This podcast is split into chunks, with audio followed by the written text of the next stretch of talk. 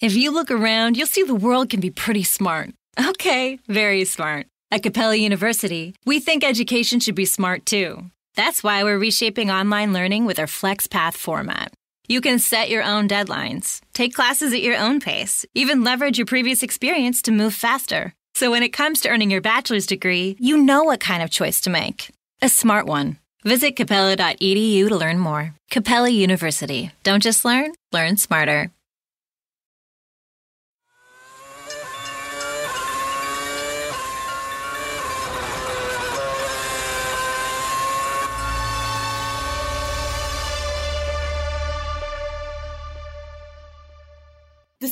Singapore Grand Prix. Just what a race it was. Absolutely nothing went as expected, Kunal. yes, we didn't have a Mercedes on pole or anywhere on the podium. In I fact, I can't believe it. Yes, you know, in fact, we didn't have a Mercedes car lead even a single lap. I can't remember when this last happened. Unless you count the safety car, of course. and and my favorite driver, Mr. Pastor Maldonado, didn't get a penalty at all. Although I must say, he cost Jenson Button a front wing this time. However, let's move. you know, That's a small one for Pastor. the Singapore Grand Prix, however, saw Ferrari and Sebastian Vettel back on the top step of the podium. We saw the finger return Ooh. with Red Bull Racing hot on their heels.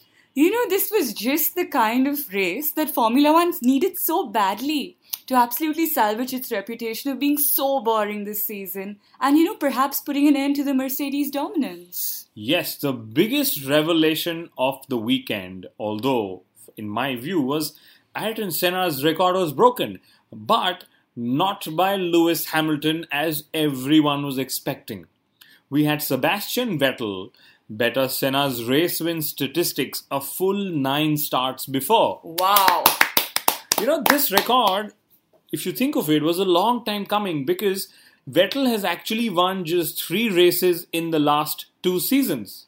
A lot of fans seem to think, though, that Vettel is lucked out because of the car he's had at his disposal all these years. You know, I read a very interesting tweet in response to this it is not as Ayrton Senna was driving a Marussia himself. Or a Minardi. you know, but hats off to Sebastian Vettel. He drove like a quadruple world champion that he is. What a drive. And you know, Kunal, it was Ferrari's double podium finish in I don't know how many races. I'm sure they don't remember as well. They would have reached out to the virtual stat man on Twitter to find out. But I know you are actually just gushing because it was Kimi Raikkonen who got his champagne in Singapore as well. of course, I'm happy about that.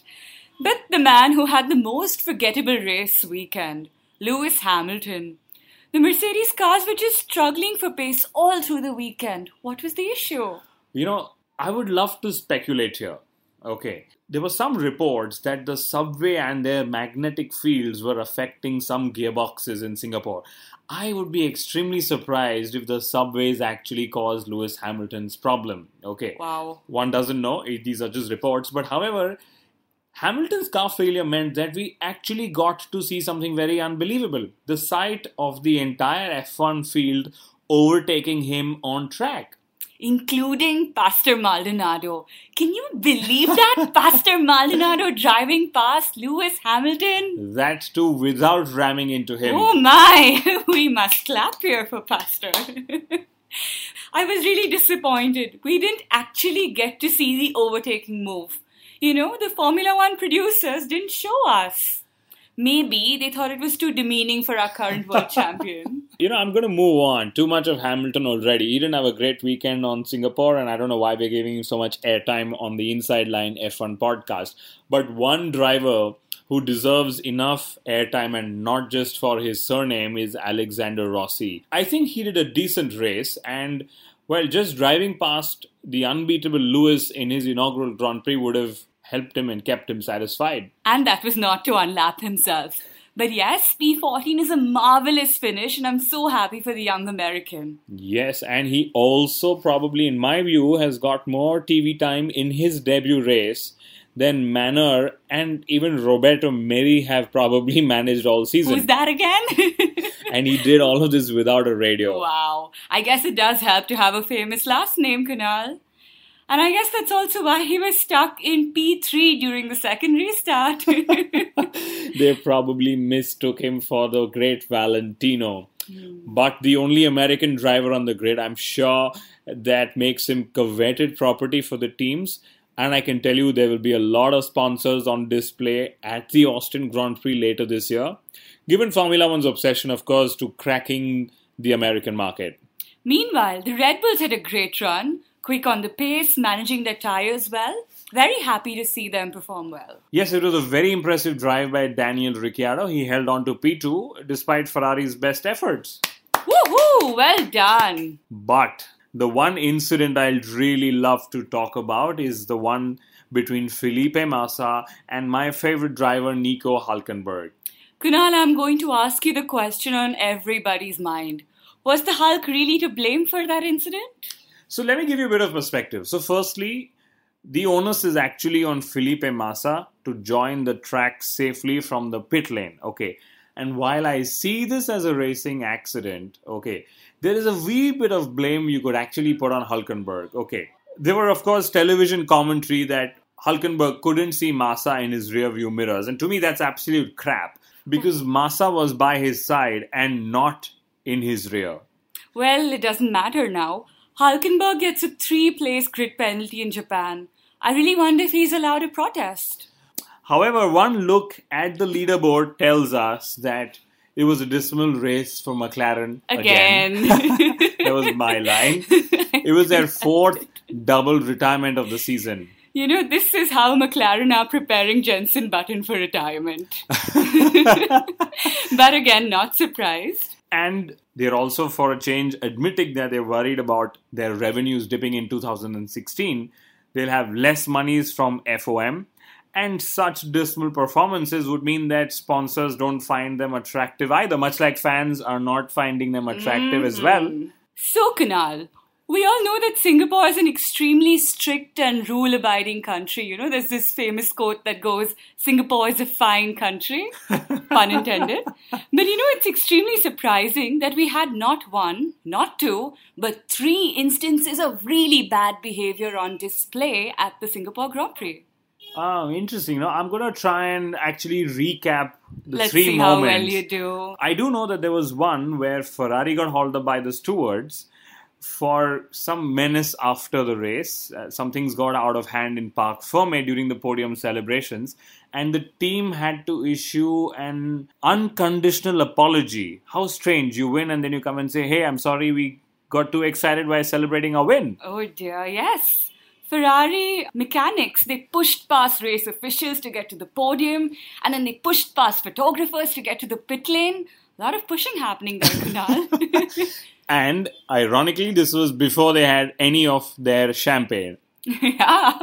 All I can say is next time Ferrari should let the car do the pushing on track. Uh, the second bizarre incident that happened, which was very obvious, was the unknown fan who simply just strolled onto the circuit while cars were whizzing past. What was that?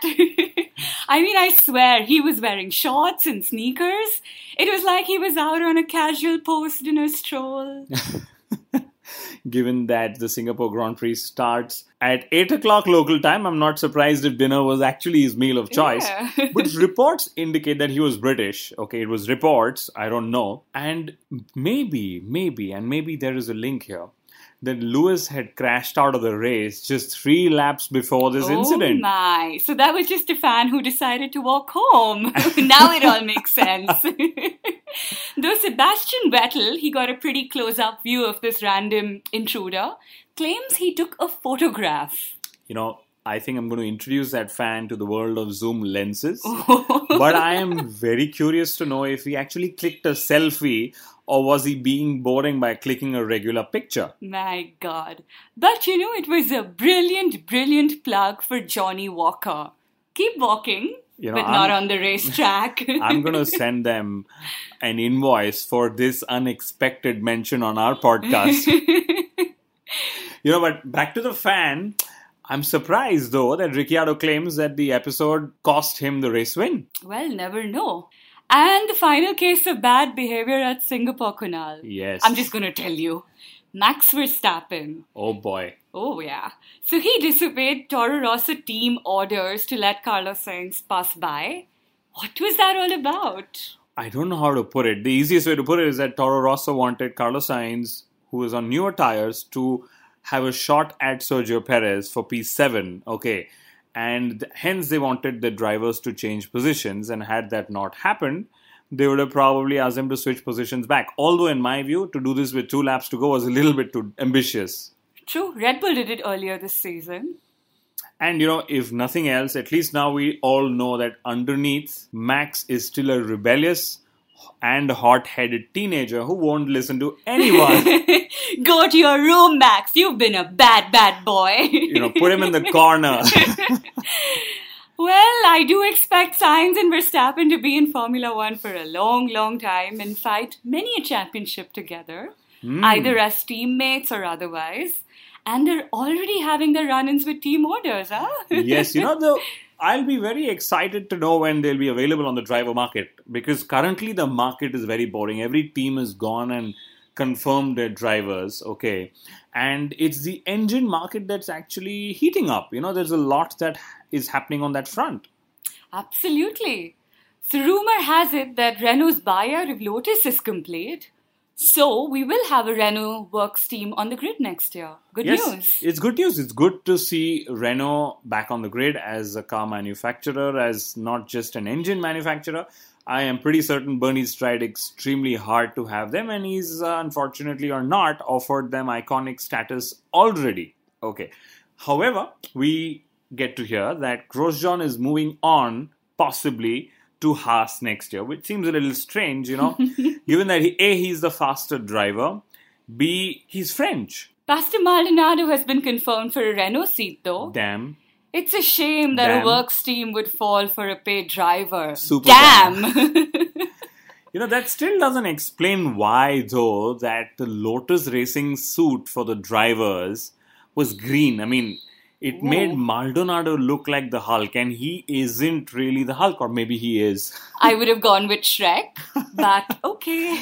the bigger irony, though, is that if Renault return as a team in Formula One, they will lose the only element of their car which is as quick as the front running teams, the Mercedes engines. However, there's stronger rumors that Red Bull will be powered by a Ferrari engine in 2016. You know, and if Singapore form is anything to go by, a Red Bull Ferrari combination will be extremely lethal. And I wonder if Ferrari is already rethinking their willingness to give Red Bull their engines. But but hats off to Ferrari. They're fueling competition rather than killing it, you know. I have to add here that Mercedes is on the other hand content at supplying to the minnows Manor. Possibly Manor, but Ferrari is only a temporary solution. Can you imagine that? How many people in the world can boast of having a Ferrari engine as a temporary solution? You know, Doesn't sound right. I wish I could do what Red Bull is doing. well, don't we all? They're using Ferrari till Audi prepare to challenge themselves and then the others in this new engine formula era. You know, that's that's very nicely put. Firstly, challenge themselves like Honda has been, and then dream to challenge the others. I but honestly, I'd love to see Audi in Formula One. A new manufacturer would mean new investments, new technology, and more importantly, new fans and publicity. But you know, Kunal, it's time for a little bit of publicity on this podcast. And this time it's for the Inside Line F1 podcast. I'm wishing to know. I'm really willing to know what it is. Ah, so we're very, very close to 100,000 listens. Woohoo! Wow, that is some landmark. You know, I now know why you were hiding the statistics page from me all of last week. But, you know, well, it is that time of the season. You know, we were actually hoping to reach this magical six digit number by the end of the season. And it's great surprise to have done it with six races to spare already. We are actually doing better than McLaren Honda.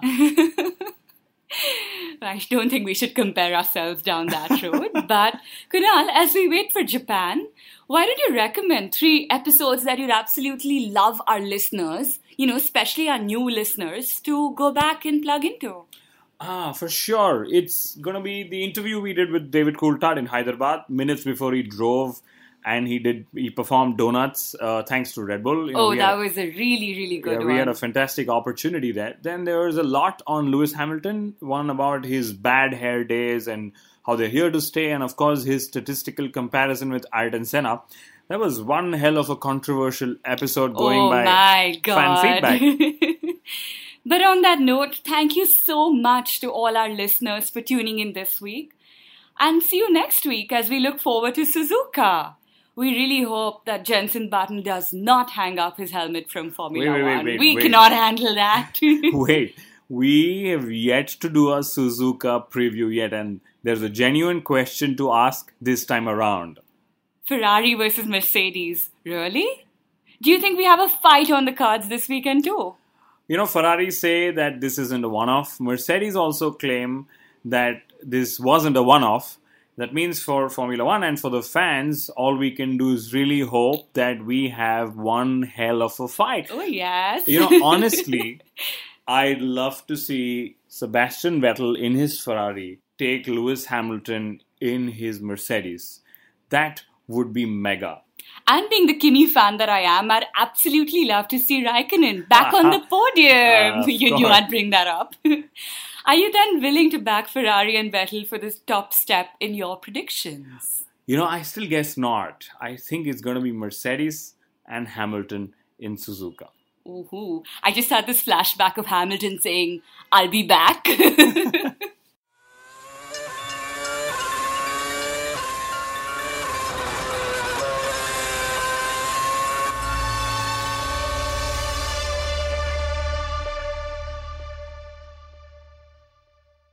The Rocket Mortgage Super Bowl Squares sweepstakes is back. It's the largest official game of Super Bowl Squares ever with millions of dollars in prizes, and best of all, it's free to enter. Every score change, someone wins $50,000. Just enter for free at rocketmortgagesquares.com and it could be you. Touchdowns, field goals, safeties, extra points. Every single score change will draw one lucky winner from the square to win $50,000. Plus, two grand prize winners will win a half a million dollars they could use toward their dream home. One way to enter, two ways to win. See rules and enter for free at rocketmortgagesquares.com. Then tune into the Super Bowl on February 7th to see if you bring home some dough. Rocket Mortgage, official mortgage sponsor of Super Bowl 55. No purchase necessary. Legal residents of the 50 U.S. and D.C. of age of majority. Ends 2-4-2021, 11.59 p.m. Eastern. Equal housing lender licensed in all 50 states. NMLS number 3030. The NFL entities as defined in the official rules have not offered or sponsored this promotion in any way.